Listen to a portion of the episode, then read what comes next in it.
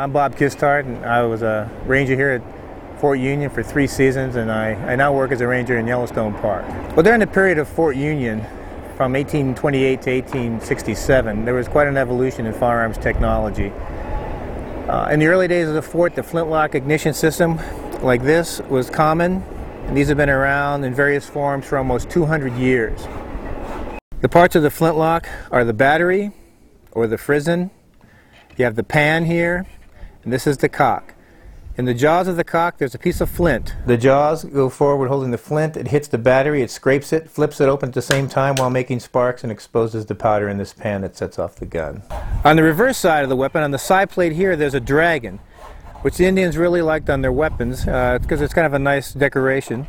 Guns that didn't have this, sometimes they'd be put on there just because the Indians recognize this usually as a sign it's a quality gun. To load this weapon, you load from the muzzle. You're going to use a measure to pour your powder in.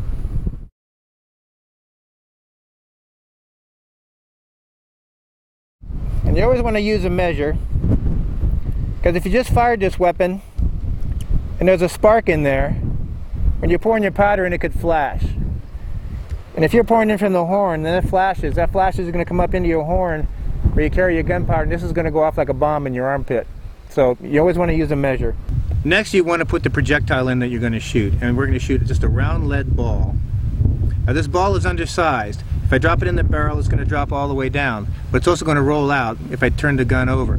So to make it fit tight, you're going to use a cloth patch or a thin buckskin patch that's greased or wet with saliva. You put that over the bore. Then you put the lead ball in and you force it in. Then you can use your wiping stick, and you want to make sure you seat that projectile all the way down on the powder, or there's a good chance you could explode your barrel. Now to prime the weapon, I'll put a little more powder in this pan.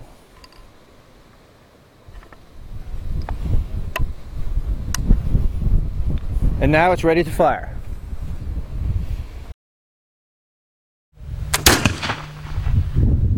The next evolution in firearms technology was the invention of the percussion lock. These percussion locked weapons loaded the same way as the flintlock from the muzzle. The difference was in the ignition system.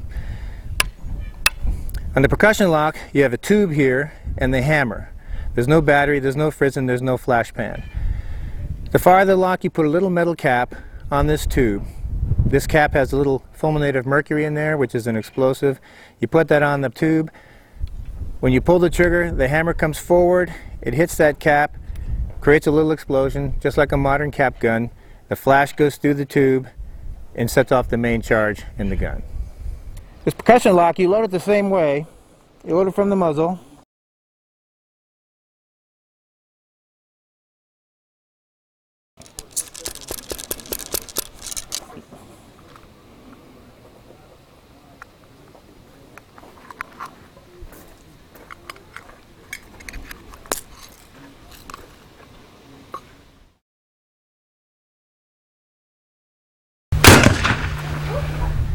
Well, you saw the process of loading. Now imagine doing that on horseback.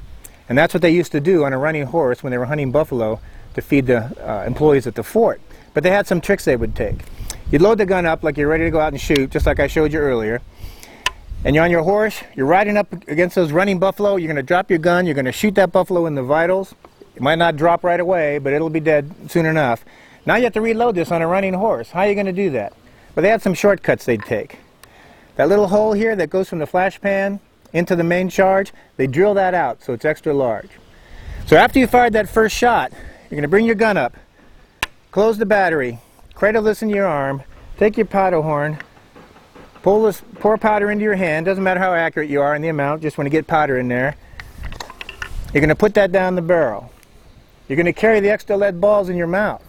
You're going to take one out, put it in there, pound this on your saddle to seat that ball down there, and also while you're pounding it, because you enlarge that hole, it's going to prime itself.